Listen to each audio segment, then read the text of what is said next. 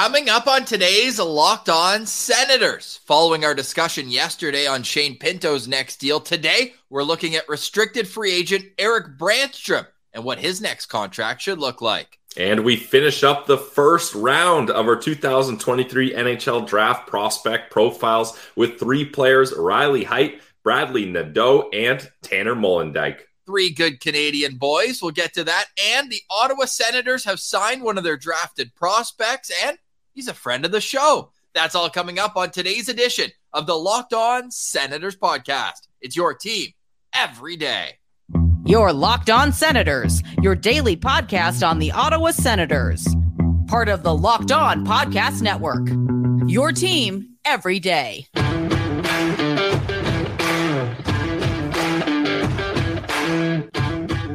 I'm Jake Sanderson, and you're listening to Locked On Senators podcast.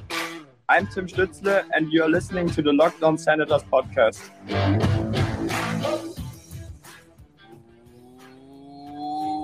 Welcome inside episode 822 of the Locked On Senators podcast. I'm Ross Levitan on the outskirts of enemy territory in Winnipeg, Manitoba. Alongside Brandon Pillar up in the Blue Mountains. Please like and subscribe wherever you download your podcast. We're also available on YouTube. We also have to let you know that today's episode is brought to you by Game Time. Download the Game Time app, create an account, and use code LOCKEDONNHL for $20 off your first ticket purchase. Today is Friday, June 16th, and Pillsy, the NHL buyout window is officially open.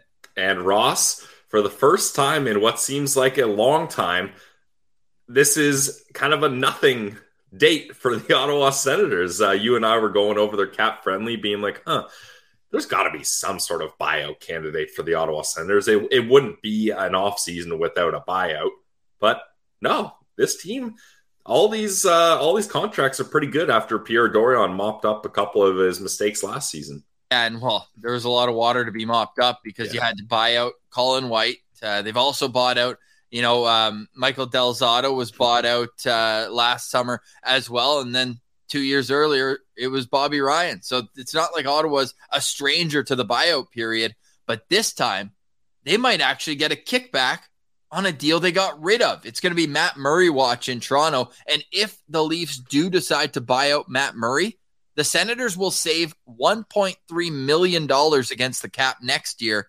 That would be not offset, but they'd have to pay an extra $666,000 the year after, but the Leafs would be paying $2 million that year after. So I think it would be beneficial for the Senators to get that Matt Murray buyout. We're not sure if it's going to happen, but the Leafs have until June 30th at 5 p.m. to decide on any buyouts. The window is open from 48 hours after the Stanley Cup final finishes, which is this morning, all the way until June 30th. So buyouts are here, and you can go check out Cap Friendly, one of the best resources on the internet, and they have a full calculator that you can go. So if you want to have some fun with that, feel free. But Pillsy, today, it's about RFAs. Yesterday with Shane Pinto, lots of great reaction we got from them, from all the citizens out there on Twitter at Sen Central, Instagram, LockedOn.Senators. We even posted it on our YouTube, and all the comments were great. It seems like $3 million is the high that people want to go with Shane Pinto. Years, as many as you can get with that price tag. But with Erik Brannstrom, it's much more complicated because this is a player who just in the lineup isn't going to be a top four defenseman barring injuries, and you want to knock on wood there. But with that, you need to have good depth.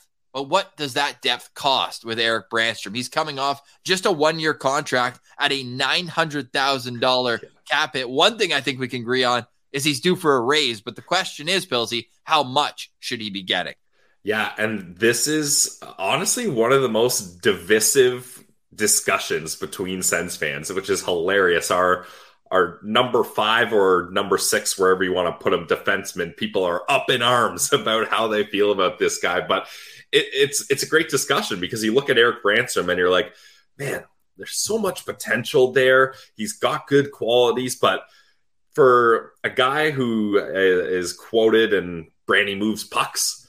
Yeah, sure, he moves pucks, but they don't end up in the back of the net very often for the guy. But you look at, I guess, his unadvanced analytics, goals, assists, things like that, and doesn't pop off on the page very much. But You take a look at his advanced analytics, the Corsi and things like that, and he's one of the better defensemen on this team in that aspect. So it's going to be interesting. This is, again, one of those arbitrations. We'll see if it goes to arbitration, but if it did, I'd be so interested to hear the back and forth because both sides would have good points here. I think where we need to start this discussion for Erik Brannstrom, though, Ross, is the term, because I think that that starts the discussion. And I just want to remind people, it's important also when you're looking at comparing contracts around the leagues, UFA contracts are vastly different than RFA contracts. Sure, they may be slotted in the same spots, points similar, things like that, but the leverage, the Ottawa Senators have all the leverage right now with the RFAs, and that's how this system is set up. When the players are young and RFAs, the leverage goes to the teams. So that smaller market teams, they don't just draft a player and then he gets outpriced right away. They want those teams to have the leverage. But you can't have that over the players the whole time. Then they become UFAs, and now the players have the leverage. So while the Sens have leverage here, they need to flex that, and they need to get these talented young players under good deals, even if it's shorter term. And the qualifying offer for Erik Brannstrom, it's a 15% increase. It would be $945,000. He's not a UFA for another 4 seasons. So any contract term of 3, 2, or 1 years, he'll be an RFA at the end of it. Pillsy already alluded to the fact that he does have arbitration rights. He also is increasing his leverage by going to the most powerful agency. Last year, Erik Brannstrom switched agents. He's now with Newport Sports, who has a weird relationship with the Senators. Yeah. They had Chris Weidman, Eric Carlson, Mark Stone, but they also have Josh Norris and Brady Tkachuk, 2 guys who signed long-term with the Ottawa Senators. So I think that it's not good. It's not bad. It's whatever you make of it, with Craig Oster, Brady Tkachuk's uncle, doing the contract negotiation for Erik Brannstrom on this deal. He had 18 points in 74 games. I thought he got better as the year went on. Yep. And as he's had to do in the last number of seasons, he's had to step into Thomas Chabot's role at the end of the year when he's gone down with injury. And Brandy had 10 points in the last 17 games of this season. Sorry, last 19 games of this season. Now, he's never going to be a guy who scores goals, even though the odd time he does, it decides to be highlight reel. Like that goal he scored against Tampa near the end of the season was nasty.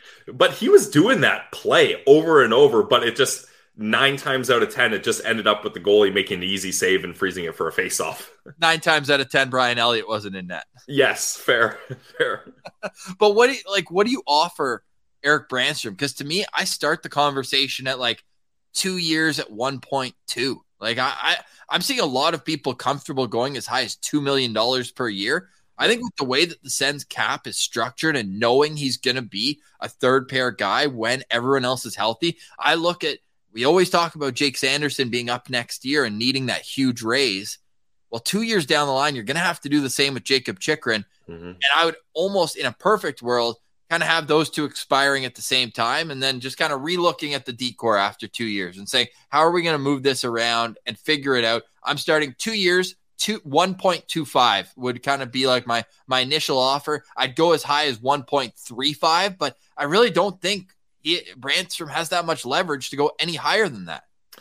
Yeah, I mean, and this is where it goes. If you're the Ottawa Senators, you got to be pushing for that low dollar amount. So that's definitely fair. I think he's...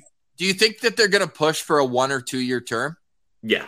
Me too. Yeah, I think it's going to be 1 or 2 years. And I think Brandy's going to want 1 or 2 years. I think that's a guy that's going to want to bet on himself having a better year than that. So I'd like to apologize to Dougie Dog, who just wrote in on Twitter at Sen Central. He wants 8 years at $750K for Brandy. Don't think that one's going to happen on Be a GM mode. You might be able to swindle that one, but I don't know about in real life. But I think, look, I'm admittedly higher on Brannstrom than you. I think we've kind of hashed that out in the past, and that's kind of been the narrative for this show. So I think he's going to get a little bit more than that just because his agents can show, hey, look, a couple of years in a row, Chabot went down and who stepped up and played those minutes. Now, I can already hear the YouTube comments being like, yeah, but he got no points. He didn't do much, blah, blah, blah. Yes, I know. But the thing is, and this goes back to my rant with when we had Meth on about Brandy, is I don't think you can just kind of pigeonhole him as a bottom pair defenseman. Again, I can already hear all the comments, all the yells at me. Yes, I know he is a third pair defenseman, but the big value with Erik Brannstrom is the versatility, the fact that he can go up and play top 4 minutes for a short period of time. He can kill penalties. He can play on the power play. So I think the versatility and having to do that multiple seasons in a row, Branny and his agents are going to use that in their favor. I think, Ross, we're looking at more of a 2 year, I'll put it closer to 1.5, just because if you look, he's already got a decent amount of NHL games. He's played like top 4 minutes consistently at the end of these seasons. So I'm going to go 2 years, 1.5 for Branny. Okay. And I mean, that's still very affordable. Like we're talking about $300,000 difference here. 100% when you're looking at it like that. And you look at all the teams around the league, like how are successful teams building their back end? And I know that Vegas has a different structure than I'd say most teams, but they're paying their bottom pair a whole lot more. So if you're the Senators, you're looking at that and saying, yeah, 1 point. Hell, if the Leafs buy out Matt Murray, literally the savings you'd get from Matt Murray would pay for the Erik Brannstrom contract, which would be ideal in this scenario. But anything under $1.6 million and under 4 years in term, I'm going to be okay with. I think I would be happy with anything under 1.3.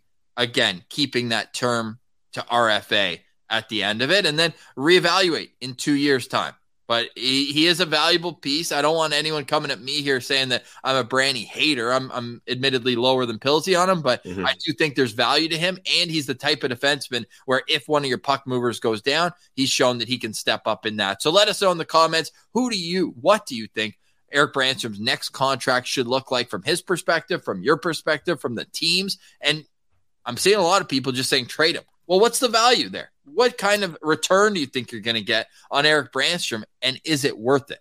No, I don't believe it is. I think the league value of Brannstrom is very low, and that's fair. He hasn't put up a lot to raise his value here, and I just think he's so much more valuable to the Ottawa Senators as a versatile guy that can go up, down, and he can play left and right side. Like I just think the value there is so useful that it would be silly to trade him for pennies on the dollar. So let us know in the comments. Coming up next, we're going to get to our NHL draft profiles. We've got three Canadian kids from the BCHL, WHL, as well as a Senators prospect signing his entry-level contract. That's all coming up next. You're listening to Locked On Senators.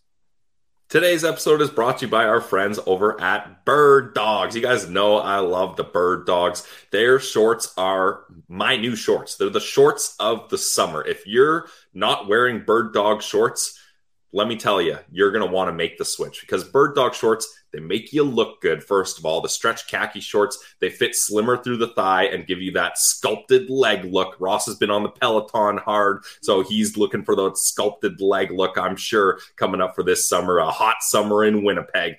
That's the play for you, Ross. And they have polos now. They basically are like Lululemon shorts and style stuff, but fit way better. And the fit is better than regular shorts made of stiff, restricting cotton. Get that out of here. They fix the issue by inventing cloud knit fabric that looks just like khaki but stretches, so you get a slimmer fit without having to sacrifice the movement there. And summer, it gets hot. You're working out, you're going on hikes, you're golfing, whatever. They have anti-stink sweat wicking fabric that keeps you cool and dry all day long. So go to birddogs.com/LockedOnNHL and you're going to get a free Yeti-style tumbler with your order. I use mine every day. I already had my coffee this morning using that tumbler. So that's birddogs.com/LockedOnNHL. For your Yeti-style tumbler, you won't want to take your Bird Dogs off, I promise you. Today's episode is also brought to you by Owl & Co. Woohoo! Better? I will. That's better, yeah. As long as you get the C out of there. It's not a cuckoo, it's a hoo-hoo. So if we have an owl expert, let us know. Well, we have Owl & Co. as the expert groomers on this show, because your grooming routine doesn't have to suck every morning. You want to make sure your hair's slicked back. You want to make sure your beard's feeling good, your hair full of nourishment. Well, the Owl & Co. starting lineup is all for you. hair tonics, sea salt sprays, and utility bombs. Versatility at its finest. Say hello to Owl & Co. Or say woohoo to Owl & Co. So all their products are made with natural ingredients like coconut oil, sweet almond oil, shea butter. It ensures that your skin is getting all the nourishment that it needs. They're made by hand in small batches, so you know they're going to be set to the highest standard. They're all local ingredients, all local, as Chris Sinclair is a Sen Central citizen. So support local, support Senators fans. Go outside your comfort zone. Start with these products every single morning, and you'll see that a grooming routine doesn't have to suck. And in no time, it can become the part of the day that you look forward to. Owl & Co. is all about helping you find that grooming routine, so go check them out. owlandcogrooming.com. They're also on Instagram, owlandcogrooming, on Twitter as well. Locked On Sens fans, we have a discount for you. Senators 15 at checkout gets you 15% off your next order. We know you're going to love it. We can't wait for you to try it. It's owlandcogrooming.com.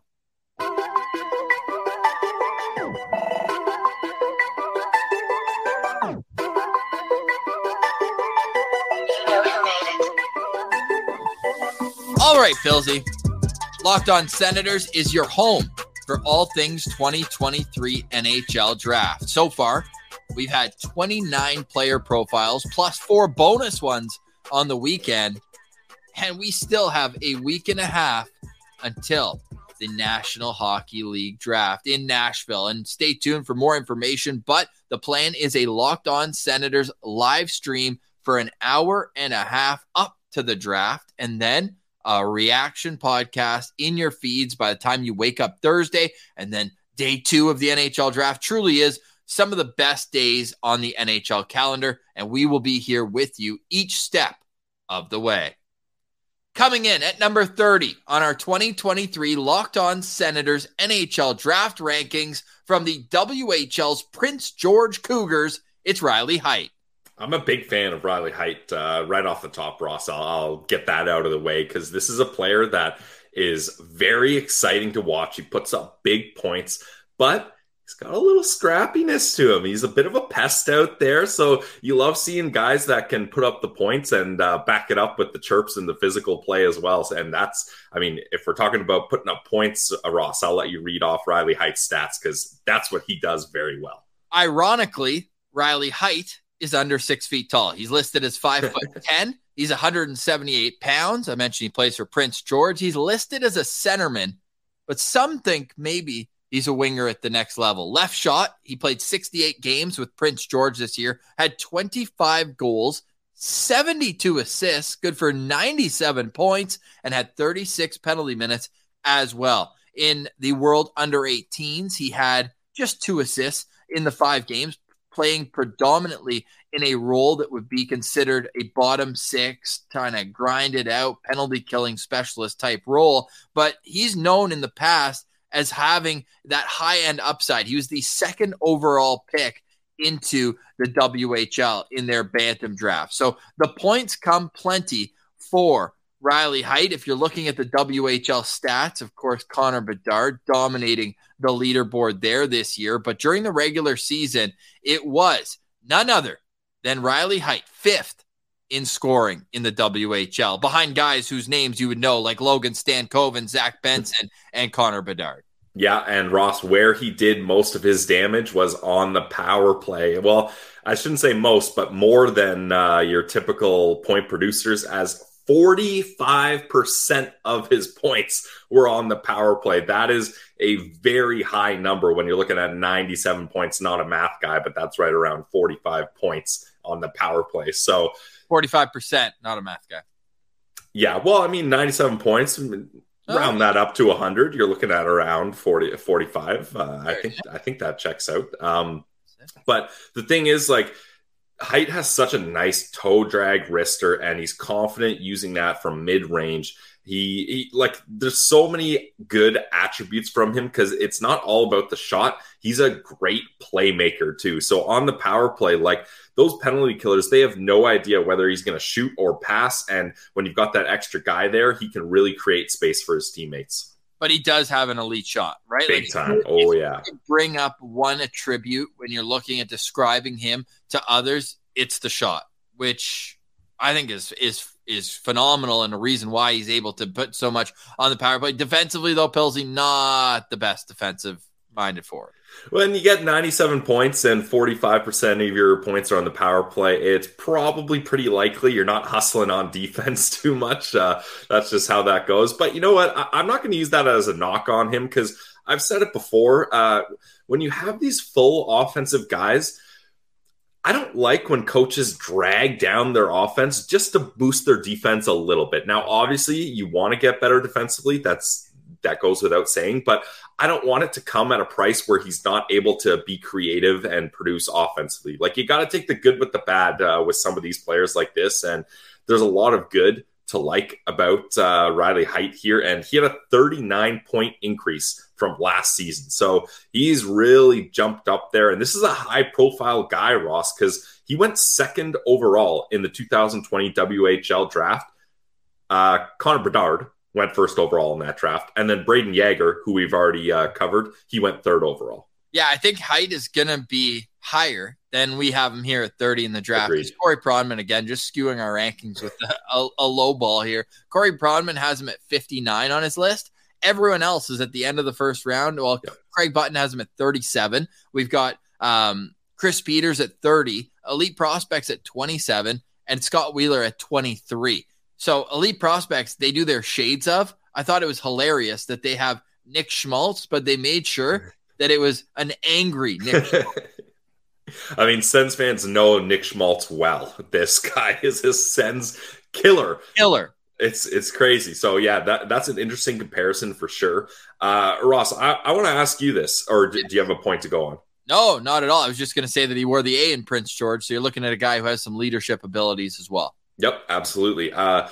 Do you take a look at that 45% point from the power play in junior, and do you see that as a good thing or a bad thing? It's whatever you want it to be, but It's probably not my favorite thing. Yeah.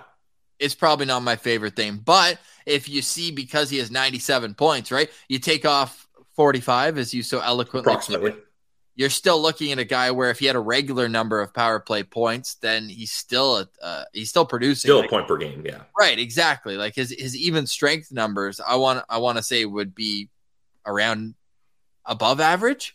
Oh, I thought you were going to do the math here. I was like, No chance. Yeah, okay, because that's an interesting sticking point where some scouts are like... And by the way, it's a lot of assists on the power play.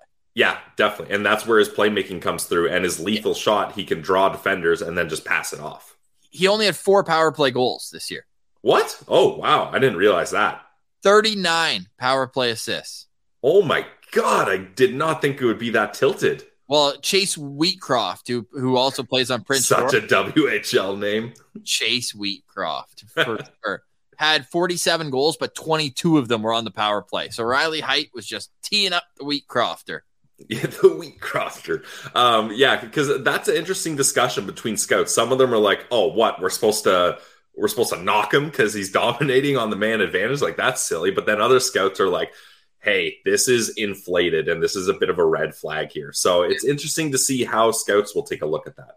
No, I love the difference in opinions on him. One Western Conference scout told Elite Prospects, I just don't know what he does or what he gets accomplished. He gets points at home on a team where someone's going to get points. I don't really get that last point. Like, somebody doesn't have to get points.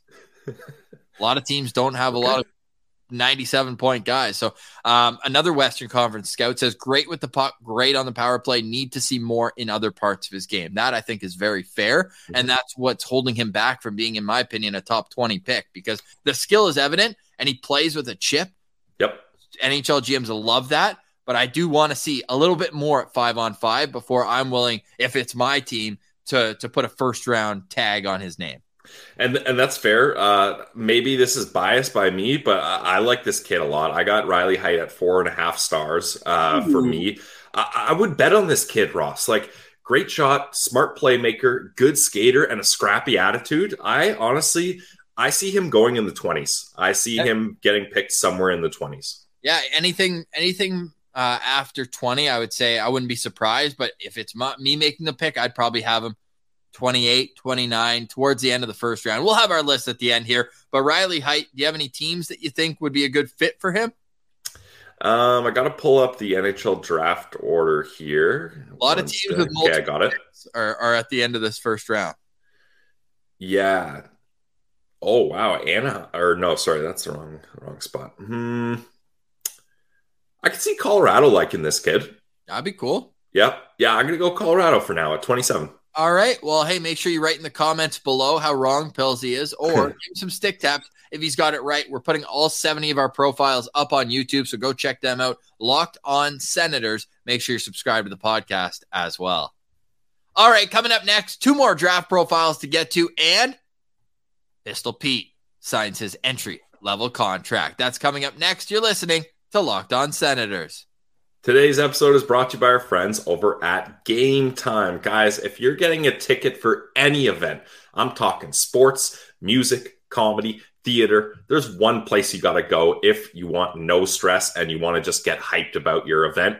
It's Game Time. Download the app and you'll find that buying tickets to your favorite events doesn't have to be stressful. You don't have to deal with some of these other ticket apps where you just want to pull your hair out because the login stuff is crazy. They're charging you through the roof. No, don't worry about that. With killer deals on last-minute tickets and their best price guarantee, stop stressing and get hyped for the fun. Forget planning months in advance. Game Time actually has deals on tickets right up to the day of events. You can get exclusive flash deals for any ticket you want. And the Game Time guarantee means you'll always get the best price. In fact, if you happen to find tickets in the same section and row for less, Game Time will even credit you 110% of the difference. So you get images of your seat before you buy so you know what to expect when you arrive. You can buy your tickets in a matter of seconds, just two taps, boom, boom, and you got your tickets right on your phone. So download the Game Time app, create an account, and use code LOCKEDONNHL. We're going to get you $20 off your first purchase.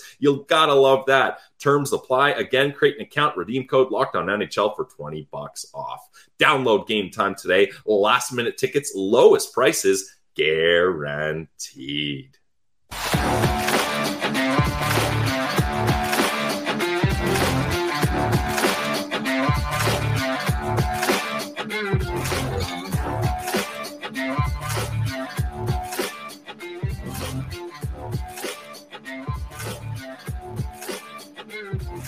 All right, Pilsy, back here, Locked On Senators, home of all the NHL draft coverage you need to get prepared for the big day in Nashville, Tennessee, coming up on June 28th and 29th.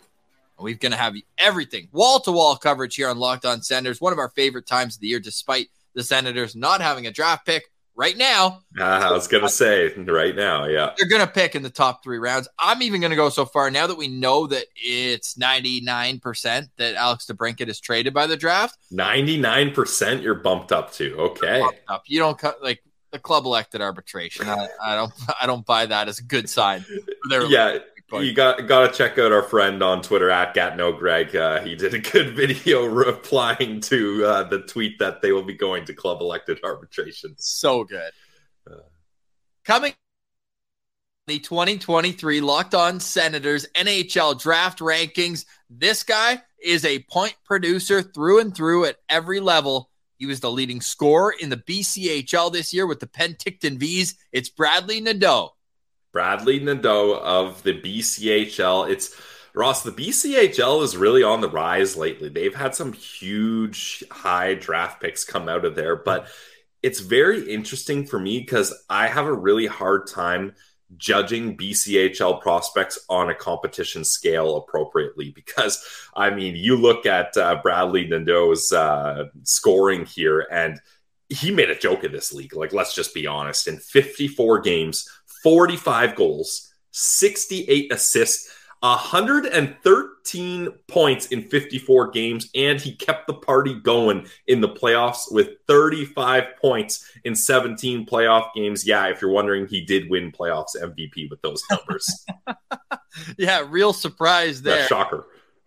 He's over there. He's a New Brunswick kid playing in the BCHL. Which is so strange to me because, like, what a move to make. Like, now, if he was going to the WHL or something like that, I guess that makes sense. But he would probably have to go to the Q if he's a New Brunswick guy. So I'd like to find out more about him and his brother going from East Coast to West Coast. Yeah, well, right. His older brother is the reason why he followed him there. And he's 19 years old, was passed over in the draft. Two-time BCHL champion, though, with the Penticton Vees. And he also had quite a season with 110 points as well. So probably pretty cool for them to play together, right? And guess what? Same line even. Guess what?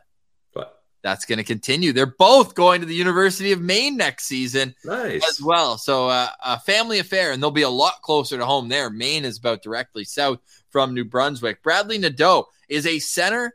I think he'll be a winger at the next level, though. 5'10", 161 pounds. We already went through the point total, so let's go through the rankings. Oh, wait, he's 5'10", with a ton of skill. Of course, Scott Wheeler has him high on his list, has him at 22 listed, whereas everyone else is a second-round talent for him. Elite Prospects at 35, Chris Peters at 39, Corey Pronman at 36, and Craig Button, the lowest, at 46 on his list. This guy is a project. I think he'll be in the NHL in about 5 years, maybe even 6. But the patience could pay off because he dazzles offensively. Even though he's listed at 5'10", like from the highlights I watched, like I don't know if it's because it's the BCHL, but you wouldn't think that different leagues, different heights per se. But he looks big out there to me. So I didn't think that the size was much of an issue at the level he was at.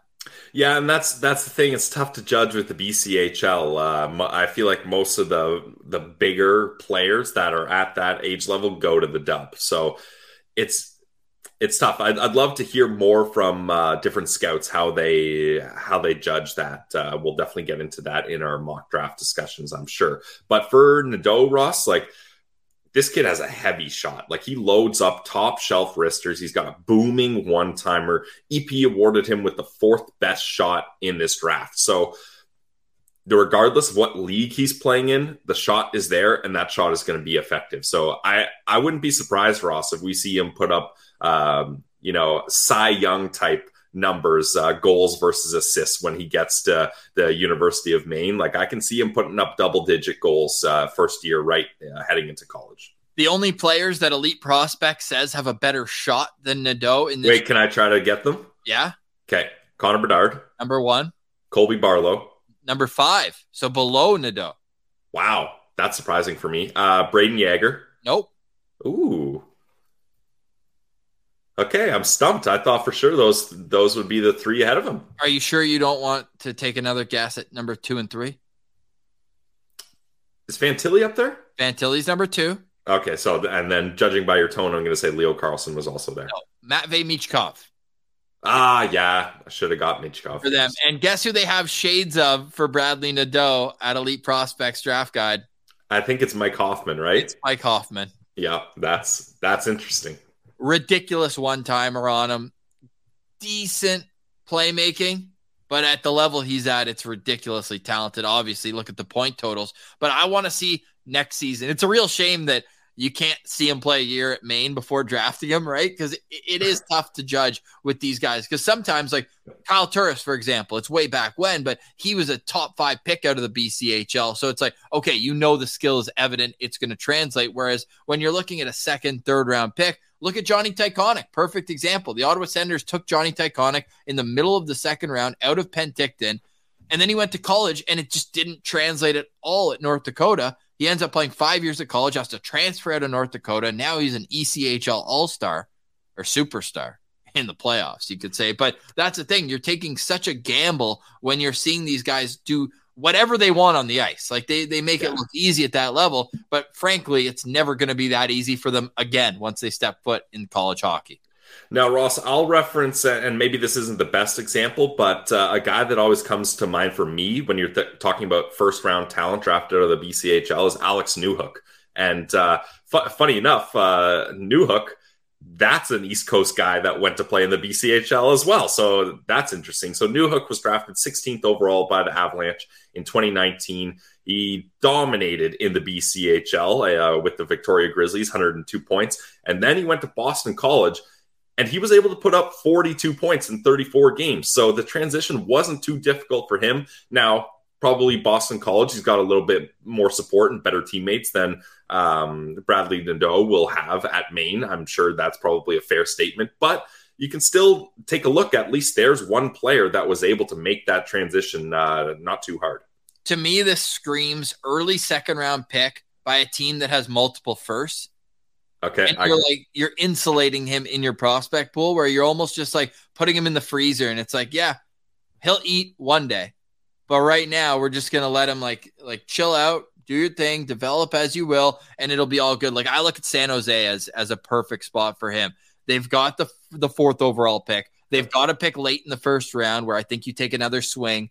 And then this is like the big swing where it's like, it's all good. He's the third guy we're paying. It's almost like the Senators taking Roby Arventi. They knew that they had a bunch of firsts. They knew they wouldn't have to rush him.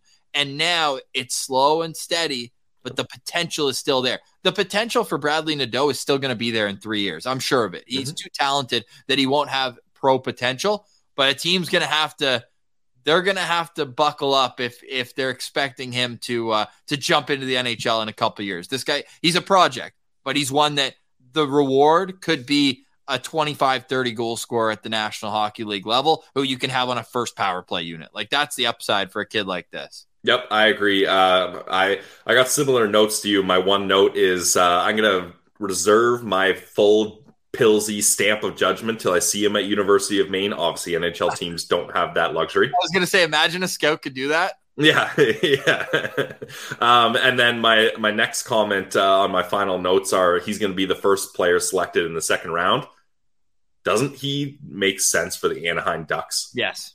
Like, that's a really good – or wait, are they the – Yeah, they are the first. So I really see him going to the Anaheim Ducks. That would be cool. So I'm going to call San Jose as mine. Like I like it. Oh, no. The Winnipeg Ice are sold. They're moving to Washington. That's neither here nor there. But Bradly Nadeau, so I won't get to see Zach Benson anymore. That sucks. Bradly Nadeau is, I think, a guy who you're going to be excited to see highlights of every weekend when he plays at University of Maine next year. But for the reasons of the length of time until we see him as an NHLer and the risk that maybe the game won't be as easy at the next level, I think that's why we have him here at number 31 on our Locked On Senators draft rankings. For more prospect profiles, make sure you head on over to Locked On Senators on YouTube and download the podcast wherever you get yours.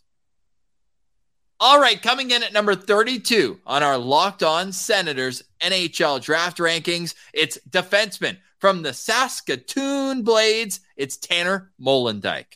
Tanner Molendyk, Ross, we had some discussions on him, and ultimately the best way to wrap up what this guy is, this guy's a skater. I mean, he is a great, great skater. Now, how does that translate to points and to the rest of his game? We'll get into that. But right off the bat, EP loves his skating, which we've said multiple times. They are very critical of guys skating. So for them to love a guy like this, that's saying a lot. They gave him the first award for four-way mobility skater in this entire draft class and second award for best straight-line skater. So right off the bat, you can tell that what this guy does and his top attribute is one of the most important attributes in the game of hockey today, and that's being fleet of foot.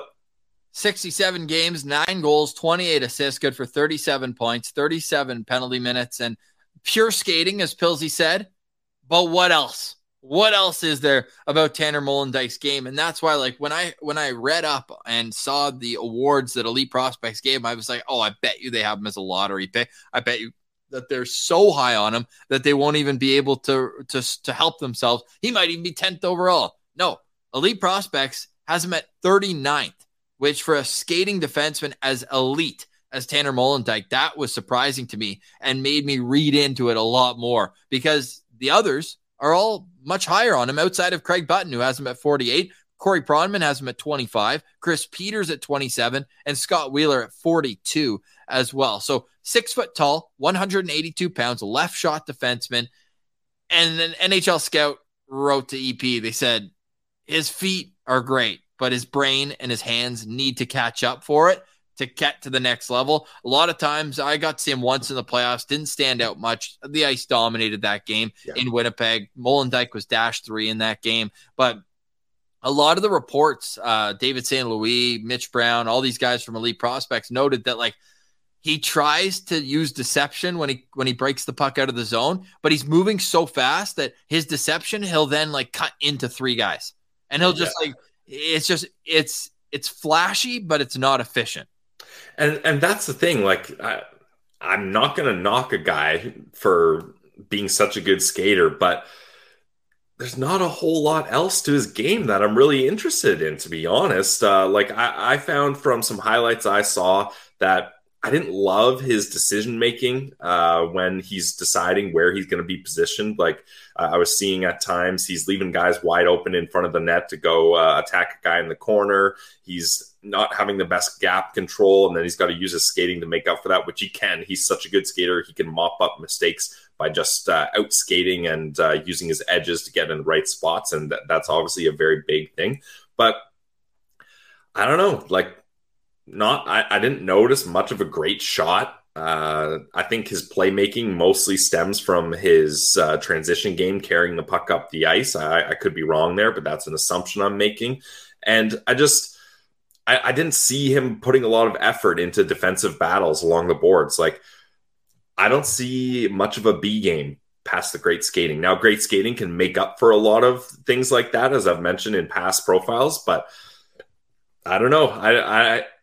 I'm curious to see how he's going to develop moving forward. Yeah, because it was a good year-over-year improvement for him. He was almost 20 points higher, 19 exact points higher. He played 12 more games, albeit with Saskatoon this year. But he's going to be their number one guy next year. They should have a decent team as well. Like they need a big year out of him. And again, he's a guy where I would be timid because of the issues in the game outside of the skating, the issues that keep coming up. And it's not a lack of effort. Like he's a good shutdown defenseman. Like his work rate is high on the defensive side, and he's able to kill plays because of his great skating.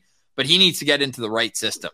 Yep. Like imagine Detroit or someone was able to get their hands on him and like work with Nick Lidstrom or work with like these elite guys who he needs a great coach is basically what I'm saying. So, I mean, if he came to Ottawa, like in a perfect world, he becomes like a Wade Redden type defenseman, right? Like just a smooth skating, like the first pass needs to be crispy coming out of the zone. Like that's, if I was to draft him, my first thing would be get him into a one-on-one skill development thing with my skills coach basically, and just say, hey, we're going to spend an hour a day all month just breaking the puck out of the zone, because he has the ability with his natural God-given gift of skating to be able to be one of the best puck-moving defensemen in this draft, but he seems to almost shoot himself in the foot every time he comes out of the zone, and he puts himself into more difficult situations than he needs to.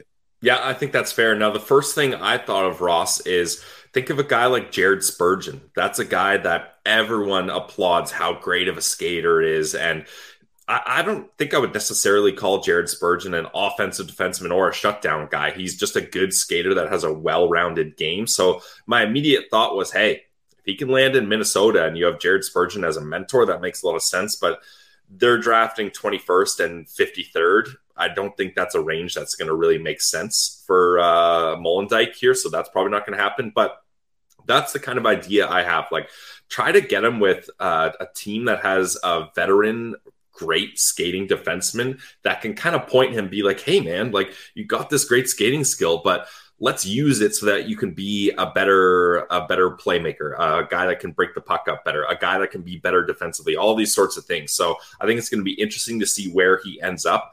I've got him at 3.5 stars here, Ross. I think the fact that he is like, being a good skater is one thing, being a great skater is one thing, but he's one of the best skaters in this class. That's an attribute that you can bet on and you can bank on and you can try to round out the rest of his game. You know what the problem is? And I hate to bring him up twice in one show, but doesn't this kind of remind you of how we described Johnny Tychonick when he was drafted by the Sens? Yeah, a little bit, but Tychonick had those offensive abilities, right? Where he was even further ahead. Yeah, I mean, fair point there. I don't think Johnny Tychonick was as good a skater as Molendyk projects to be, but yeah, that's a fair point. And that's the thing. Johnny Tychonick never really rounded out the rest of his game. And now you can see where he's at. He's still a nice player, but can he make that jump? Not so convinced. Yeah, player. But yeah, I think next year is huge for Tanner Molendyk. I think that he's going to, like I said, he's going to be the guy in Saskatoon, and it's going to be what he makes of it. to make sure that he can put himself in a position going forward that kind of cements himself as a legit top-end prospect. Because to me right now, he's a second-round pick. Like, agreed. To me, he's a four-star guy from pick 50 on. But I think somebody's going to fall in love with the skating and be able to reach up there from that. So I'm not as high on Tanner Molendyk, but he certainly has that wow factor when you see him out there and he's shaking around. He's trying to use deception. Like, he's trying all the right things. It's just going to take a little bit more to get him in the right spot in an organization where he's going to excel and be a 5'6" defenseman who has power play upside and who's going to be a guy who doesn't hurt you at 5-on-5 either. So lots of questions, I would say, surround Tanner Molendyk, but also a lot of upside when it comes to the skating. So that's Tanner Molendyk coming in at number 32, rounding out the first round of our draft rankings, but we've got a top 50 coming. 70 profiles in total, including bonus on the weekend. So go check those out on YouTube at Locked On Senators. All right, Pilsy, wrapping up another great week. Dare I say, Pilsy, a historic week in Ottawa Senators history. You might say that, Ross. I think that is very fair to say. We have a live stream that we put on available on your audio podcast. So if you missed any of that, it's a 2-hour one. So if you didn't have time during the week, rewind the clock and get back to the moment that the Ottawa Senators were sold to Michael Andlauer. But Pilsy, the first move, and I know he doesn't have the keys, but the first move outside of the Eugene Melnyk era is our guy, Pistol Pete, Pow Pow, Oskar Pettersson, has signed his entry-level contract. We already knew he was coming to development camp. We told everyone that last week. He'll be in Sens colors there, and he's going back to Rogla to play in the SHL last year. But, man, what a player. Like, we covered him before he was signed. He was in our top 10 prospects. I believe, though, he was an honorable mention we had now. Pilsy, the biggest note I have on this is Pierre Dorion, in his little press clipping, called him one of the best prospects in the system. Yeah, I mean, if you're looking at projecting him in the future, maybe not where he's at right now, but projecting him in the future, he has a lot of skill, and he's already on a great path. You look at his J20 numbers, 23 goals in 24 games. Like, that's incredible. And he had 29 games of SHL experience. We talked about it. He was one of those kids that forced the SHL team to pay him more because they had him go over the ice time limit. And I think he's going to get a real good crack at playing some serious SHL minutes with Rogla this season, Ross. And again, for more, we'll point you towards our Top Prospects episode, the first of the two episodes where we had 6 through 10 and honorable mentions. But I just want to repeat what he told us. You can also go learn more about him. We had him on twice, and we will have him on hopefully for a live interview at Sens Dev Camp. But we said, hey, who do you model your game after? And I loved his answer. Patrick Hornqvist, right? A guy who was a consistent 40, 50-point player and who just annoyed the heck out of absolutely every opponent that he ever played on. And we hadn't really seen much of it. All the clips we had seen from J20 was him just scoring and scoring and scoring. But then at the World Juniors, he was playing that third-line role, in-your-face hockey, physical. I love his game. I think he's going to fit in as a perfect Senator going forward. I think one more year in Rogla, then Belleville for 1 or 2 years, and then he'll make the jump to Ottawa. But congratulations to Oskar Pettersson signing that 3-year contract extension. Pilsy, any final thoughts on today's show? Final thoughts is you mentioned it quickly, but yeah, the Winnipeg Ice moving to Washington, that's a damn shame. It is a damn shame. Well, a part of the condition of the sale to bring them to Winnipeg was to get a new arena. They're playing in literally the university. It's like them playing at Carleton University Ice House. It's honestly a joke. Like, whenever I watch any WHL highlights, you know when they're playing in Winnipeg right off the bat because, yeah, they can't be playing there. That's just a matter of fact. And it's ironically their last games as Winnipeg Ice were at the Jets Arena because it was the WHL final. True. Yeah. They sold it the lower bowl. Like, there is a fan base. It's a hockey town. There's no question about that. But it is a lot too, because like the AHL team is here too. Like, there's an NHL team, an AHL team, and a WHL team. It's just it's a lot. I get it, but it's unfortunate because they sold out the lower bowl of the. I keep going to call it the empty ice X, but anyways, Canada Life Center. There you go, where the Jets play. So real damn shame. Well, and Ross, it just sucks it's going to the States. Like, that's another WHL team loss. Like, I saw the Kootenay ice. So the previous in Cranbrook, BC, that's a nice barn, and things didn't work out there. And then they went to Winnipeg, and then now they're going back to the States in Washington. Do you know where in Washington? I can't pronounce it. Okay. It starts with a W. Okay. Yeah. Wenatchee. I don't know. I have no clue where that is. I'm mispronouncing it, but yeah, that's super unfortunate. I don't know what the sale is, but kind of funny in a sense that the Winnipeg Ice got a team for 4 years. Okay, they finished second in the East, first in the East, first in the East. Competitive team, and Ross, if you're the Brandon Wheat Kings, that sucks for you because you finally had a team that is close by, and the travel in the dub is absolutely insane. And Winnipeg is by far the furthest east. It's not even Brandon. Yeah, even that's 2 hours west. Yeah, jeez, oh man, that sucks for me. Darn, no more boots on the ground. At least they left me with two Senators prospects at the time. Was Zach Ostapchuk. So the last game I'll ever have seen here was Zach Ostapchuk scoring on a penalty shot in the WHL semifinals. So I'll have to, wipe my tears up with that. But so RIP to the Ice. I hope they change the name. Like, yeah, they kind of a lame name. Yeah, yeah. All right. My final thoughts is enjoy the weekend. You had your anniversary Wednesday. I got mine today. We're going to have a great day. Put the phone down for a little bit. And yeah, right. You know what? Hey, my thought was that the Sens were going to sell while we're like on the way to the spa. And it's like, oh, turn your phone off now. God damn it. No, all good. So have a great weekend, everyone. And a reminder that 2 draft profiles will be posted tomorrow. We can give away the names, right? Right? Yeah, if people are still hanging around past 50 minutes, they deserve the names, yeah. All right. Nick Lardis, who happens to play for the Hamilton Bulldogs, owned by Michael Andlauer, and Jaden Perron, Winnipegger, who is going to, the University of North Dakota. The last Nodak Sen we're going to do. We did one last weekend, Andrew Strathman, and now Jaden Perron.